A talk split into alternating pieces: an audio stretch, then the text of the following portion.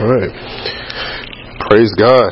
It's a uh, we we know that God has a season for everything, including the weather, and you know we've got some warm weather coming coming our way here in, in Oregon over the next couple of days.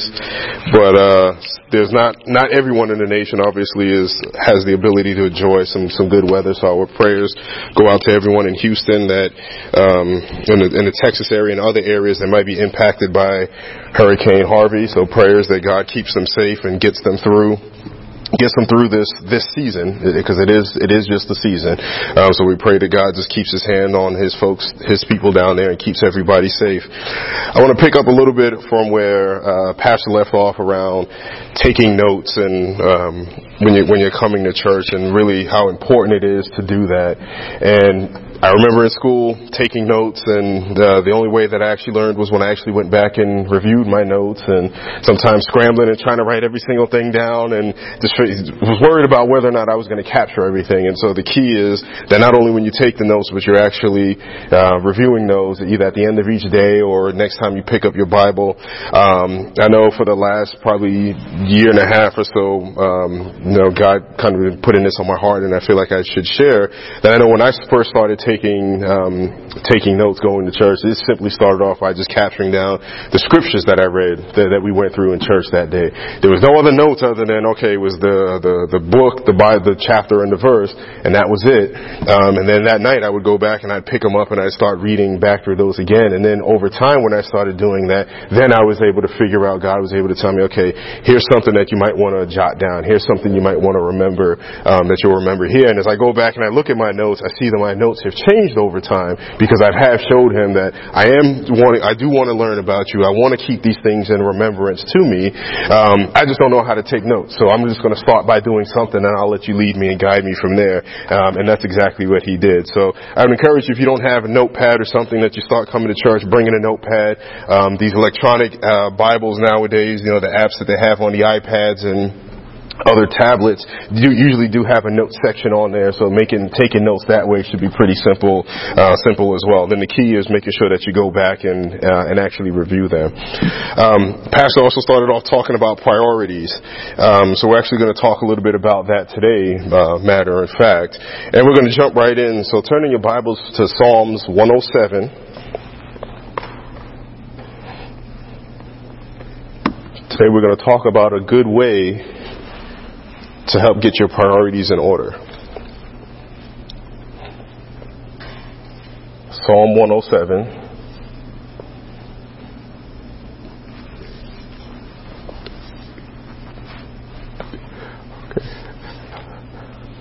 Psalm 107, and we're going to start in verse 1. Okay.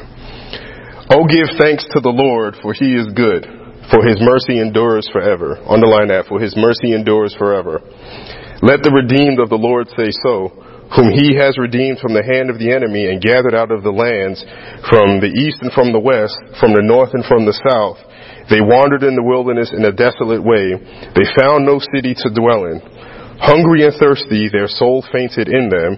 Then they cried out to the Lord in their trouble, and he delivered them out of their distresses. Underline all of verse 6. Then they cried out to the Lord in their trouble, and he delivered them out of their distresses.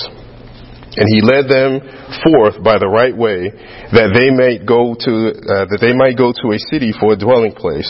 Oh, that men would give thanks to the Lord for His goodness and for His wonderful works to the children of men. Okay, so, so that's Psalm 107 verses one through eight. Now, on your chairs, everyone should have a piece, uh, a few pieces of paper. Okay, and hopefully you have a pen. If you don't have a pen, borrow one from your neighbor. And if you're lending your pen to somebody, look them in the face and say, why in the world did you come to church without a pen? okay. okay. What I want you to do is on that piece of paper, in, in big letters, as big as you can on that paper, I want you to write, let it go with an exclamation mark.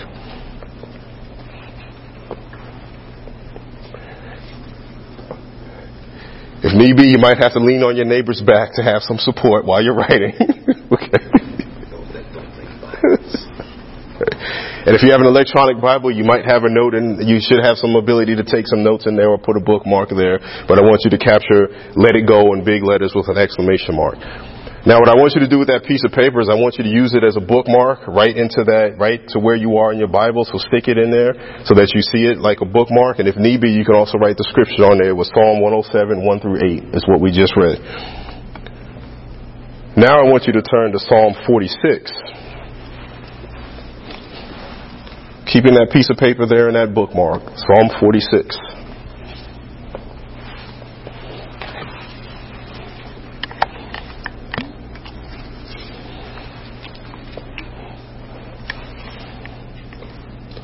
You guys probably didn't think you were going to come here today we are going to have something interactive, huh?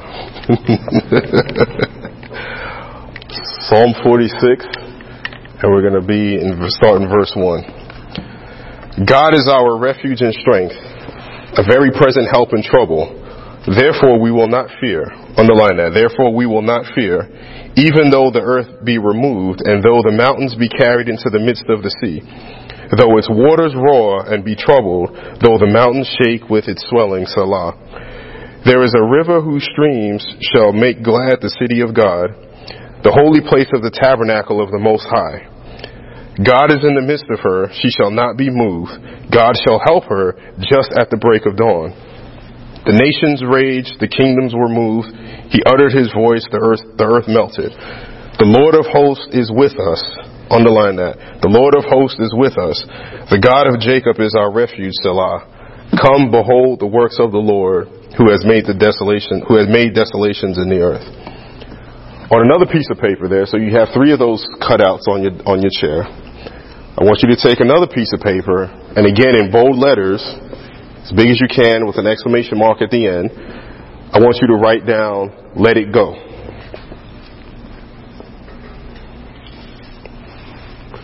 And I want you to place that in your Bible as well as another bookmark. And the scriptures there we just read was Psalm 46 verses 1 through 8.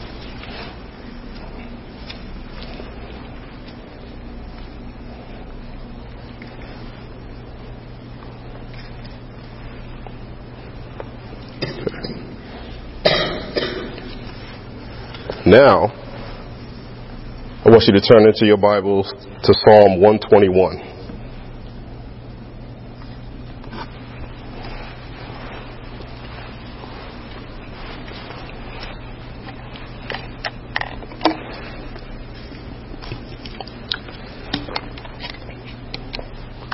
Psalms 121. We're going to start once again in verse 1. And I'll wait for everybody to get there.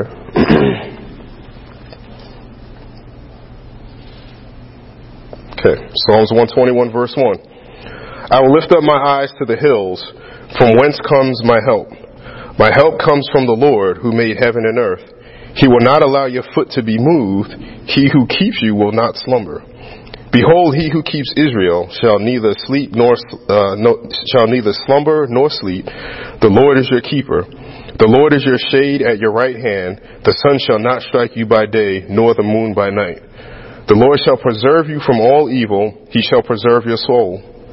The Lord shall preserve your com- your going out and your coming in from this time forth and even forevermore. So once again, on another piece of paper, I want you to write down in big letters, again with an exclamation mark at the end, let it go. And stick it in your Bible as a bookmark.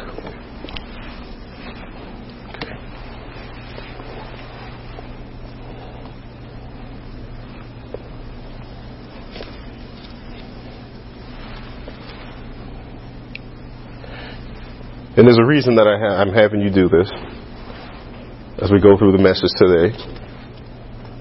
We'll tie it all together.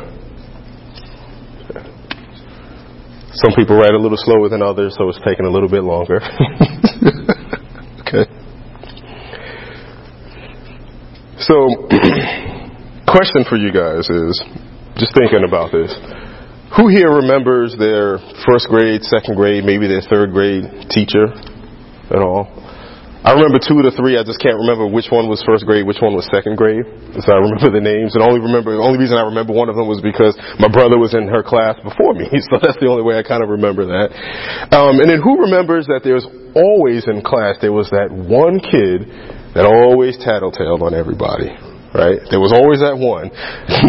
never did, he never, he or she never did anything wrong, but they were always telling on everything. It could be that somebody didn't have a pen or their pencil broke. Teacher, teacher, so-and-so's pencil broke. And they did it over and over and over again. You didn't have to do anything bad. But they just felt the need that they wanted to run to the teacher and tell them every single thing. And then what was the famous four letters that the, the teacher would usually say? M-Y-O-B, mind your own business, right? So when you think about getting your priorities straight, as Pastor Cobb was talking about earlier, a question for you is, are you minding your own business as a Christian? And what does it mean to mind your own business as a Christian? Because God calls us to help each other, right? Well, we're going to we're going to look into that a little bit a little bit more. The reason why we started off with these scriptures is because I want you guys to remember that no matter what comes up, no matter who comes to you with an issue, that you have to let it go. So those are just a few scriptures, and there's many scriptures out there that talk about what God, what God can do, how powerful He is. Okay, um, we just read some references about how God delivered Israel. Okay, on numerous occasions, He He showed him His power, and yet still they kept provoking Him. Um, he delivered them from Pharaoh, parted the Red Sea, etc., like that. We're all familiar with that, and He kept showing them the power over and over and over again. Okay, we saw in Scripture how God does not slumber; He doesn't sleep, which means that no matter matter what we go to him with, he's not going to tire. He doesn't, he's not going to sit back and say, okay, you know what, I can't deal with you today. Alright, I got enough on my plate. I'll deal with you next week or something like that or in a couple of weeks. Let me finish this first and then I'll get back to you. No, he's constantly there and he's always, and, and he's always working, okay? So if we know that as Christians, and we know that God is all powerful and he can handle everything, and we go to him with issues, why is it that when somebody comes to us with an issue, we feel our need to insert ourselves into their every single problem to feel like we can do what God is doing? Okay? So we know what God can do. So if we're not let, letting God work and letting Him, um, letting Him show His power, why do we, if, if we know that, if we know that He can do that, why do we feel the need that we've got to get involved in everyone else's issues and everyone else's concerns? So what we're actually going to look at today is we're going to start looking at what, what does it mean to actually help people but then also being able to get your priorities straight so that everyone else's problems do not keep you away from focusing on God. So that you can make sure you have your priorities straight. Because one way to not have your priorities straight is focusing on the wrong things. So you may be spending time with God. You may be saying, I, I want to learn about Him. But if you're doing that and then saying, oh, this person has a problem here, I'm going to go over there and go solve their problems, then you're, you're, you're sorely mistaken and you could be doing more harm than good. Okay? So, a few things that we can do that we just read in Scripture um, to kind of help us get our priorities in order and help us to kind of mind our own business, so to speak, um, is to remember is to is to thank God for His everlasting mercy. Okay, so God is always going to be merciful forevermore. Okay, so being able to thank Him as a reminder that Lord, I know that Your Your mercy is upon is upon me, even though I'm going through this, and even though um, a friend of mine or a family member may be going through something, Your mercy is upon them, and you, it's not Your wish or your will for them to continue to struggle. Okay? So keeping that into remembrance and thanking God for the fact that He has that mercy is one way that we can help us kind of uh, mind our own business, so to speak. Constantly looking at what He's done is a great reminder that if He is that powerful and He's delivered Israel from the challenges that they've gone through, Okay? If he keeps saying over and over again that no matter what happens around you, I will keep you safe. The sun will not uh, scorch you, neither will the moon by night. When he's when he's saying that, that's a good reminder that he is in control. He is all powerful, and that he's delivered you before, he will do it again, just like he always does. And then also remembering that God is our protection. Okay? So we read there in. Um, verse uh, verse eight of uh, Psalm one twenty nine, the Lord shall preserve your going out and your coming your coming in from this time forth and even forevermore. So He's not all of a sudden going to say, "I'm going to keep you safe," and then say, eh, "Yeah, you know, I'm not going to keep you safe anymore. I'm just I'm tired of dealing with you. Don't listen to me. I'm going to go do something else." Okay, from now and forevermore, He will keep you safe. Now, obviously, that means that you have to stay in His Word. You have to stay in alignment with His, with His will, um, so that His so He doesn't remove His protection from you because if you sin, then he can't look upon sin, and then now you're almost out there. You're pretty much out there on your own, um, and you can get yourself in a lot of a lot of situations there. But if as long as you're aligned with His will, He will protect you always. Okay. So how do we get ourselves to the point where we're getting our priorities straight? and we're we're minding our own business, but then we're also helping when God is calling us to do that. Well, the first thing that we need to do is we need to pray. So turn in your Bibles to James chapter five.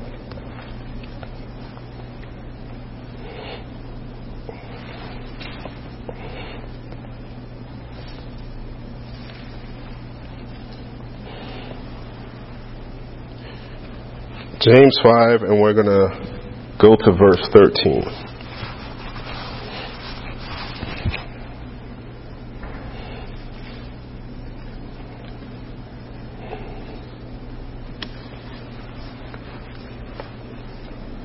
James 5, verse 13. Is anyone among you suffering? Let him pray. Underline that. If it, is anyone among you suffering? Let him let him pray. Is anyone cheerful? Let him sing psalms. Is anyone among you sick? Let him call for the elders of the church and let them pray over him. Underline that. Let him call for the elders of the church and let them pray over him, anointing him with oil in the name of the Lord. And the prayer of faith will save the sick, and the Lord will raise him up. Underline prayer of faith. And the prayer of faith will save the sick, and the Lord will raise him up. And if he has committed sins, he will be forgiven. Confess your trespasses to one another and pray for one another that you may be healed. The effective, fervent prayer of a righteous man avails much. Underline that. The effective, fervent prayer of a righteous man avails much. Elijah was a man with a nature like ours, and he prayed earnestly that it would not rain, and it did not rain on the land for three years and six months. And he prayed again, and the heaven gave rain, and earth produced its, its fruit. Okay? A couple of things in there. Okay. Verse 14 Is anyone among you sick? Let them call for the elders in church and let them pray over them. Okay? There are some Christians out there that will not go to church because they are worried about people getting into their business. Okay? They are worried about whatever's going on in their personal life, getting out there among the congregation, and people are going to start talking about them and, and, and start condemning them and all of those things. And so they say, I'm not even going to bother to go to church. Or what they will do is they will say, okay, service starts at 1030. I'm going to get there at 1035. That way no one has to ask me any questions. I don't have to greet anybody. I'm going to grab a seat in the back, listen to the message. As soon as the message is over, bang them out the door. Nobody's ever going to question me or anything like that. And where do they get that from? Is well, they get that from because, surprise, yes, there are some people in the church that think that their sole purpose in life is to solve the world's problems. Okay? And they will insert themselves into every aspect of, of your life or try to do that thinking that they are helping you when really they're not. And so what will happen is you have Christians that will say, because there's those few people that are in the church that do that, I'm not going to go to church. So now if you don't go to church because you're worried about what people are going to say or about what people are going to think, you very well run the risk of missing an opportunity to be connected with someone that God wants to connect you with that, that He's putting in, in your place to actually help you through that situation. Okay? So, it's important that you don't, in, in scripture, and was it Hebrews, Hebrews 10, I believe it is, that says, um, forsake not together, forsake not the gathering together of yourselves. There's a reason for that, alright? So, in order for you to make sure you got your, your, your priorities straight, and, and we talk about, well, how do you mind your own business and those kind of things, if you are one of those people that feel like you have to insert yourself into someone else's life just because the, the, the knowledge you may have of the Bible, you may be running the risk of keeping people from coming to the church that you're going to because of of that, that spirit of pride, that, that, that spirit of, oh, I can do this on my own, I can do this on my own, and I'm going to take everything that God shared with me and I'm going to share it with you. Now, there's nothing wrong with that, but you have to use some Holy Spirit revelation when you're doing that. Because if you're just going in and sharing and sharing, the person might not be ready to hear whatever it is that you have to say. Okay? When you spend time with God, if you, if you, if you really take a step back and, and, and look at, um, what your day looks like or what your night looks like when you're actually studying and you're reading, typically what you'll see is that no two days and no two nights are the same. No two um, study sessions, if you will, are the same. You don't consistently have an hour or two hours every single day. Sometimes God's going to reveal something in a matter of five minutes. Okay. Um, there's times when I'm sitting in my office and Lord will put something on my heart, and I'll open up my Bible real quick on my iPad, and there might be one or two scriptures there that I take a look at. I'm like, oh, okay. And that quickly He'll reveal it to me. I'm like, I'm not sure where you're taking me with this, Lord. Later that afternoon, those scriptures will come to mind when I'm sitting in a meeting and something starts to happen, and it'll tell me how I actually need to respond. Okay? So, know that if you're just going out on your own trying to help somebody in a situation, they may not be ready for what it is that you have to share. God knows, just like when you're spending time with Him, it might be that right now, okay, I know you're desiring more, I'm only going to give you 15 minutes worth because if I go over that, you're not going to be able to. You're, you're not ready for that. But then also, I need to see how are you going to respond when I give this to you. I'm going to give this to you. Are you going to come back to me and just keep asking and keep seeking and keep seeking and keep seeking? Because like Pastor was saying earlier, you can't remember everything.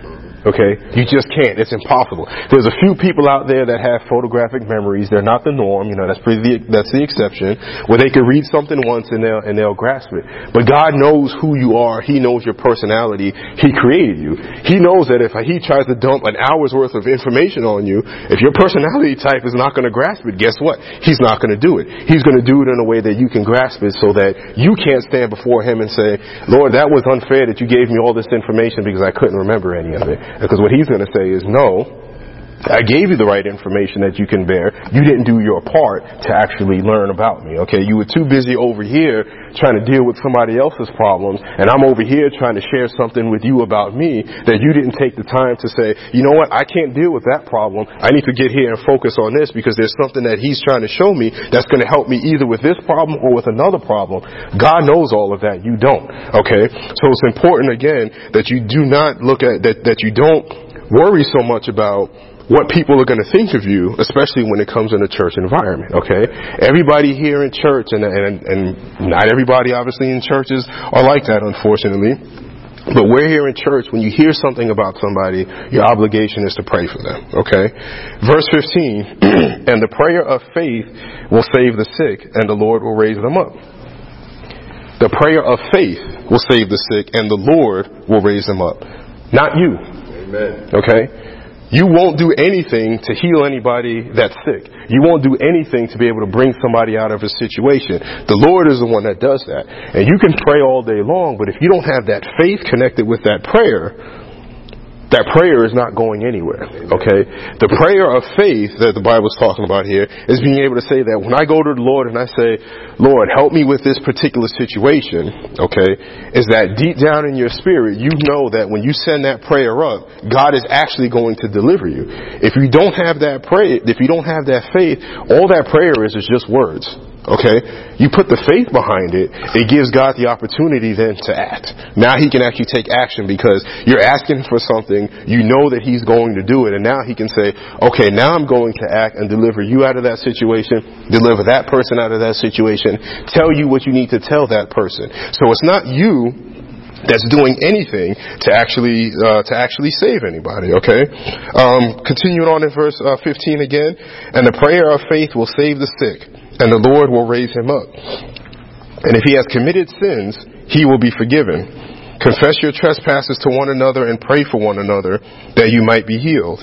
The effective fervent prayer of a righteous man avails much. Fervent basically means passionate. Okay? A passionate prayer.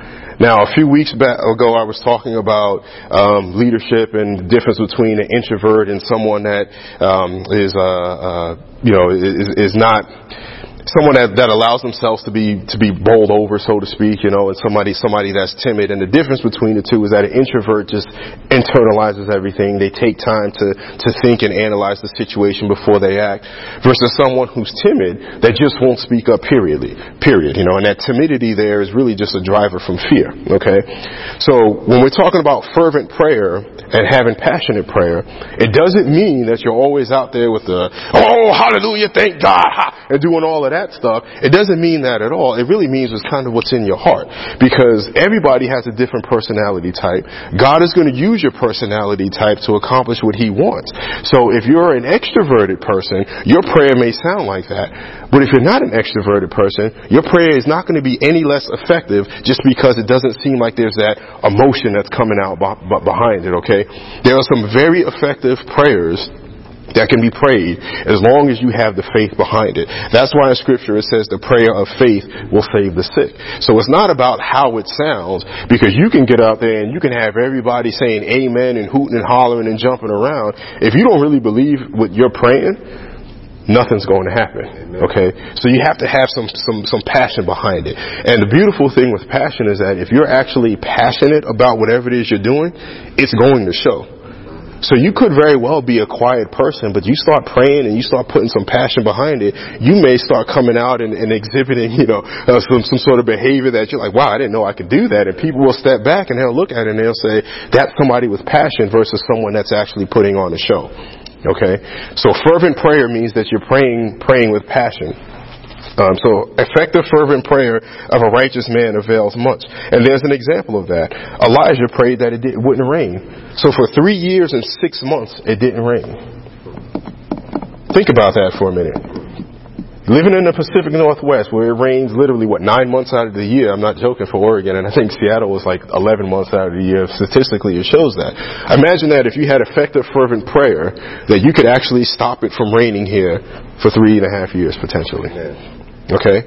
And people will look at that and they'll say, well, it probably really wasn't three and a half years. You see, in those days, three years probably really meant three hours or something like that. And, and, people will try to, try, try to put some mathematics or try to put some science behind it because it just doesn't make sense that somebody can say something out there to nothing, you know, and I say nothing, I mean these are the people that don't believe in God. So if they think of somebody praying, they're just thinking like you're just talking to the air, you're talking to the universe, that by doing that, all of a sudden it stops raining for three and a half years.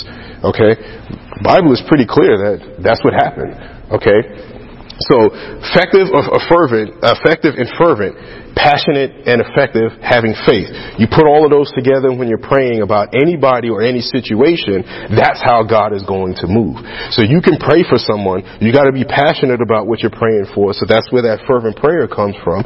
Having that faith makes that prayer now effective, which then allows God to operate in that person's life. So if you put all of that together, why are you so far into their business and not focusing on the things that God needs you to focus on? Okay? In verse 18, and he prayed again and the heaven, and the heaven gave rain and the earth produced its fruit. Okay? Turning your Bibles to 1 Timothy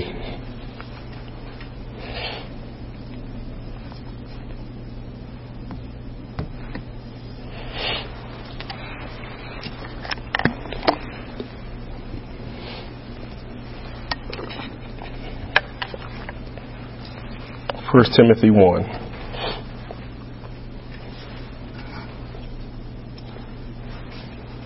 Okay. Therefore, I exhort, first of all, that supplications, prayers, intercessions, and giving of thanks be made for all men. Underline that. All men. Okay? Didn't say pray for some. Said pray for all. We are, I'm sorry, 1 Timothy chapter 2. oh, good. That's good to know everyone's awake. Good. You passed the test.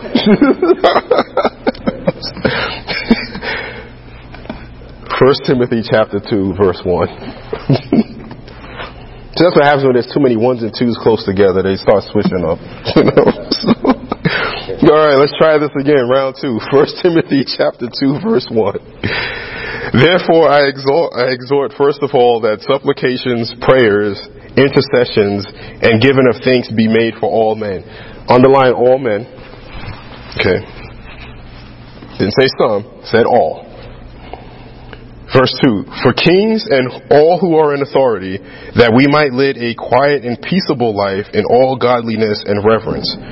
For this is good and acceptable in the sight of God our Savior, who desires all men to be saved. Underline all. All men to be saved and to come to the knowledge of the truth. A lot of things there that we're gonna we're, we're gonna touch on. Okay. Verse 2 there, for kings and all who are in authority. We're to talk business a little bit here for a second to paint, I'm to paint a picture for you, okay?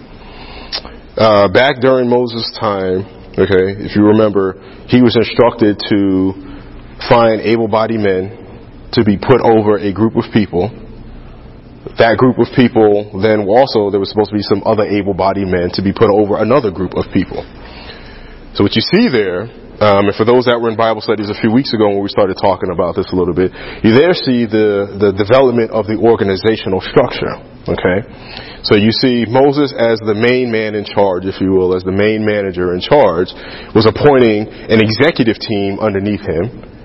That executive team of managers was then appointing another group of managers among um, under them.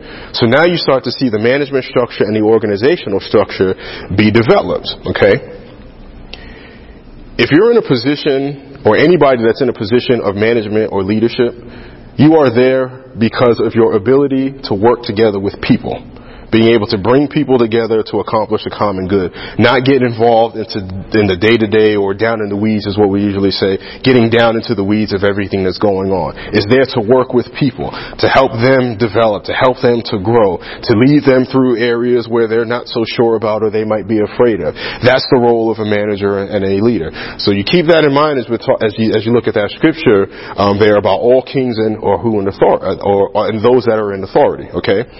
Now, the cultural leaders of any organization are going to be your managers. They are there because they have a decision making level that others do not have within the organization. Okay? So whatever they say, for the most part, is what's going to go.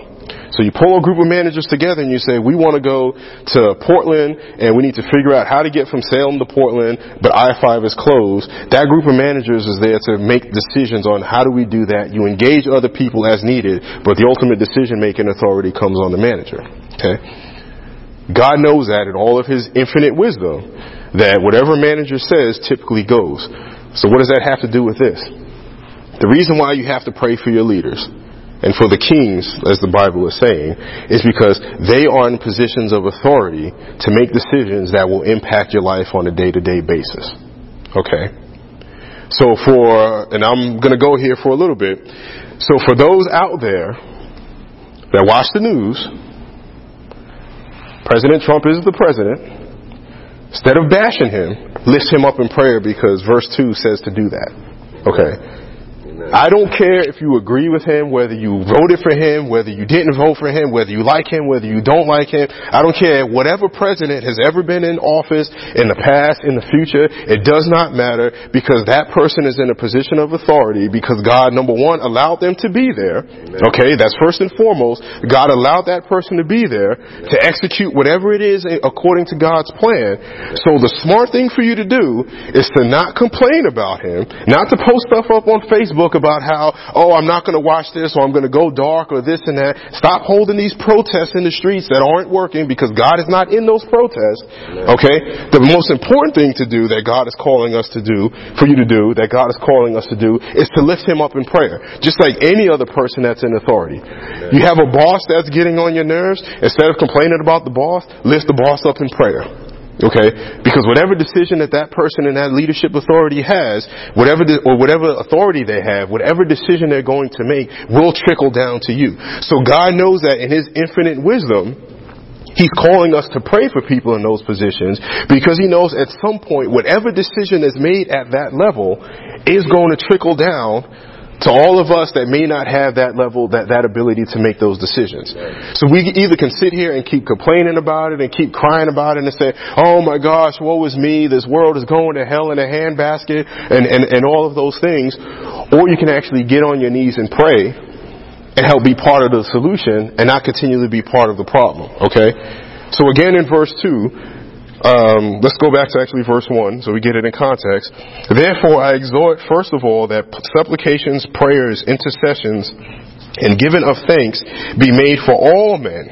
Okay? So you can't exclude somebody because you don't like them. Amen. Can't do that. God says, it says right here, for all men, for kings and all who are in authority. So you cannot just pray for your governor and then decide, I'm not going to pray for the president. Amen. I'm going to pray for my boss, but I'm not going to pray for the governor. It's for all, all that are in authority, that we might lead, lead a quiet and peaceable life in all godliness and reverence. Okay? For this is good and acceptable in the sight of God our Savior, who desires all men to be saved and to come to the knowledge of truth. Again, about kings and people of, of, of authority, if you look at this country, there are several states where it is not acceptable to remove a nativity scene from the Capitol steps. Okay? Why is that? Because the king, quote unquote, that's in authority, says, you know what? I'm in charge of this entire state. I'm bringing God into my life. God would not want me to remove a nativity scene from the Capitol steps because there's a few people out there that can't understand the fact that Christmas is about the birth of Christ. Okay, I remember I was at a, um, an international conference um, back east last August um, for my for my place of business, and uh, it was amazing. There, there was people from all different countries there, and part of the initial ceremony was they were walking in the flag, so everyone would stand up, and they walked in the flags from every single country, and they lined them up around the room. It was a great, great ceremony there. After that was done, they said, okay, everybody please remain standing as Reverend so-and-so comes up the Reverend got up there, and this is about about 400 people that were at this conference, and he got up there, even with the media present, got up there and prayed. And as I'm sitting there and I, and I have my eyes closed and I'm listening to his prayer, for a split second there, I asked myself, I said, am I in church or I'm in a conference? And, and I say that because this reverend was not afraid of who was in the room. Amen. This was part of this conference where we spent about five minutes and this reverend led us in prayer. And he ended the prayer in the name of Jesus. Amen. Okay? No matter who was in there, alright? So here now, this conference, I mean, that whole conference now, the stage was set that God is coming into this conference. You called me up here to pray for people. This is what I'm going to do. Okay? In front of the governor as well. The governor was there as well, and nobody had any qualms about it. Now, if they did, I'm sure some folks probably didn't like it, but it didn't happen in the conference. Okay, and so it was amazing to see that because again, the king, if you will, that was in authority, said, "This isn't going to be an acceptable practice. We're going to bring God into this." Amen. So, you really want to see the country change? You really want to see major, major things happening and seeing a, a, a, a shift um, in, in what you in, in in God moving in this country? You need to pray for the people that are responsible for making those kind of decisions. Okay? Amen. Doesn't matter whether you agree with them a lot you, uh, uh, or not. You don't have to like them. You don't have to, didn't have to vote for them. But the reality is, if they're successful in their position, then guess what? That means you're successful as well because they're making decisions based off of, on your behalf. So instead of hoping for someone to be removed, which would be a failure to not only that individual and to this country, but then basically what you're doing is you're going against God's word. Because God said they are there because I allowed them to be there. All right? So pray for them and then whatever is going to happen, it's up to them to then execute that decision. The same way that when you're sitting in church, it's up to you whether or not you want to take notes. When you go home, it's up to you whether or not you want to review those notes or read the Bible or pray and do some more studying or go to Bible study. That's all on you. So what we have to do when it comes to those people that are in authority is make sure that we lift them up in prayer. That's our responsibility, okay? And then don't start complaining um, if you don't lift them up in prayer and they don't do what you think that they should be doing, okay? All right. So again, there, um, those those scriptures that we just read, James and Timothy. What do we need to do to help us kind of mind our own business? The first thing you got to do is you got to pray and understand what's what's going on. The next thing you do is look for a sign. Let's go to Matthew 24. We're going to look at something familiar here. We've been to this one plenty of times. Matthew 24.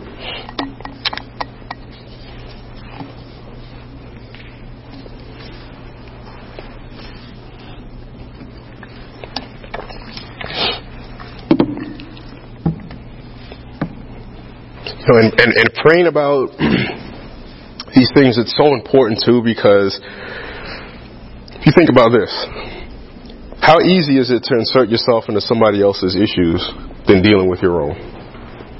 It's pretty easy, right? Because all you have to do is just tell them, you know, you should do this, you should do this, you should call this person, then you should do this, you should do this. You can lay it out for them and then just walk away from it. What's your responsibility? Nothing. When it comes down to dealing with your own issues, it's a lot harder because now you're responsible for actually dealing with them, okay? So even bringing God into that discussion about, okay, this person has this, God is trying to tell me to deal with this, and I'm going to go deal with this instead of that. Well, it's probably because God is trying to tell you that in order for you to deal with this problem in your life, you're going to have to do A, B, C, and D. You don't want to do it, so I'm going to ignore it from that, no responsibility there. I'm going to go talk over here with this person and say, you should do this, you should do that, you should do that, you should do that. And then God's saying, leave him alone. You come back over here so you can deal with this. Okay? So it's pretty easy to get involved in somebody else's issues. Alright? So Matthew 24 verse 1. Then Jesus went out and departed from the temple, and his disciples came up to show him the buildings of the temple. And Jesus said to them, Do you, do you not see all these things? Assuredly I say to you, not one stone shall be left here upon another that shall not be thrown down. Now as he sat on the Mount of Olives, the disciples came to him privately saying, Tell us when these things will be. And what sign will be, and what will be the sign of your coming, and the, and the end of the age? And Jesus answered and said to them, Take heed that no one deceives you, for many will come in my name, saying, I am the Christ, and will, and will deceive many. And you will hear of wars and rumors of wars. See that you are not troubled, for all these things must come to pass, but the end is not yet. For nation shall rise against nation and kingdom against kingdom. And there will be famines and pestilences and earthquakes in various places. All these are the beginning of sorrows. Then they will deliver you up to the tribu- uh, deliver you up to tribulation and kill you, and you will be hated by all nations for my name's sake. And then many will be offended, will betray one another, and will hate one another. Then many false prophets will rise up and deceive many, and because lawlessness will abound, the love of many will grow cold. But he who endures to the end shall be saved. And this gospel of the kingdom will be preached in all the world as a witness to all the nations, and then the end will come. The reason why we looked in that scripture there was because the disciples asked specifically, What's the sign of your coming? Okay. And Jesus told them. Here's all the things that you can see that will tell you that the end is coming, but it's not there yet. You will see this, and you will see this, and you will see this, and you will see this, and then the end is coming. Okay? So why do we need to look for a sign?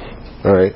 The reason why you need to look for a sign, it kind of goes back to what I was saying a little bit earlier, is that if you think that you should go out and go help somebody else with their problems, and you got some issues of your own that need to be dealt with in your own house, probably a good that's probably a good sign that you need to focus on your own house. Okay, you need to get things in line in your life. Okay, um, why would God send you to go help somebody else with their problems when your issues aren't squared away? Now, I'm not saying that we all don't have our own issues that, that, that happen in life um, that we need to deal with because we're all perfect. But if you've got somebody, if you've got something major going on in your life, how could God expect you then to not deal with that, but then go deal, try to go help somebody else. Okay? Why would God tell someone that's, um, for example, you never been married before, but yeah, you're going to go ahead and be a, a marriage counselor? What experience do you have? How is what you're going to say going to actually help that individual? Right? Maybe that individual actually needs to go to church and talk to somebody in church that's already been there, that God is trying to put them in, in there. But since you go to that same church, you start inserting yourself into somebody else's life around marriage, but you've never been married before, and you start sharing things with them that they're not ready for, that may keep them out of the door of coming to the church to actually get the help that they need. Okay? So when you start getting these signs, what do you start to do? So if you look at here in scripture, it talks about wars and rumors of wars. And we've been talking about that here in Genesis 1, and so has many other preachers for, uh, for, for a while now. And what do you see what happens when you look out there in the news? You see these things happening. Okay? Wars, rumors of wars. The most recent one is this whole thing between the U.S. and North Korea, right? About getting nuclear missiles and firing them off at, at U.S. territory. So that sign is out there. Okay? Jesus is saying, when you see this, when you hear this, the end isn't, he- isn't yet here, but it means it's coming. Okay? They will deliver you up in tribulation and kill you. We see Christians being persecuted in other countries. The sign is there. What are you going to do? Nation against nation, kingdom against kingdom, famines, pestilences, earthquakes in various places. Those things are happening. That's another sign. Many false prophets coming up and to deceive many. Lawlessness will abound and the love of many will grow cold. How many protests seem to happen almost every single week? For what purpose? You ask any of those, and you can watch this stuff on the news. When they go there and they start asking them, what are you protesting? None of them have a clear message. Lawlessness. Okay? Who'd ever think we'd be in a, in a, in a nation where it's okay to rip off statues that represent our history? And these people doing that are being raised up as heroes and saying, well, somebody, somebody needs to say something because they're speaking on the behalf of the minority that's, that's, that's going unheard. That's lawlessness. Okay? Who'd ever think we'd be in a, in a, in a time where, where, where people think that it's okay to go from one state to another state to ram your car into a group of people because you don't believe what they believe in? Regardless if the protest is ungodly. It doesn't matter what the, what the, it doesn't matter what the subject is. Why do, would you think that it's okay to go ahead and just take the life of people like that? That's lawlessness. Amen. Okay? So the signs are there. So the question becomes then, if the signs are there that the end is coming, and we're talking about priorities and minding your own business, so to speak, when you see these signs, what are you doing? Are you becoming just like them and going to these the, to, to these rallies and, and, and being more a part of the problem than you are the solution? Or are you getting on your knees and are you praying? Do you realize that you can't change the situation? All you can do is pray for the people that are leading those. Or are you just going to go out there and say, I'm going to boycott this event, I'm going to cancel this TV channel, I'm not going to watch this, I'm going to cancel my newspaper subscription, not going to watch cable anymore. Because every time I turn on the TV there's something negative on there? Or are you going to use that information that you see in the news and that you read in the newspapers and even things you may see on Facebook and get on your knees and say, Lord, here's what's going on in this country. I know this is not what you want for us and I know this is part of your ultimate plan, but we've got to be able to do something different, Lord. Step in here. Take over, take control over this country. Pray for the leaders. All the leaders that are out there that are in charge of making these decisions, help them use wisdom. Give them the wisdom of Solomon so that they can take this country in the direction that you want to take it. Or you're just going to go on there and tell all your friends about how they should stop watching this and stop doing this and stop doing that? Okay? I mean, really, the choice is yours. The level of impact that you can have is what you do with your prayer, not with what you're doing about complaining about a situation. Okay? So to get your priorities straight and minding your own business is really understanding how do I contribute to solving the problem? And that's by prayer and letting God get in there and act. Because know that whatever is going on, everything that's happening, God is still very much in control.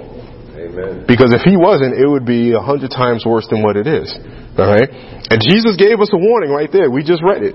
All these things are going to happen. This is the sign. You're looking for a sign. But he's not coming back until the witness is shared across the entire world.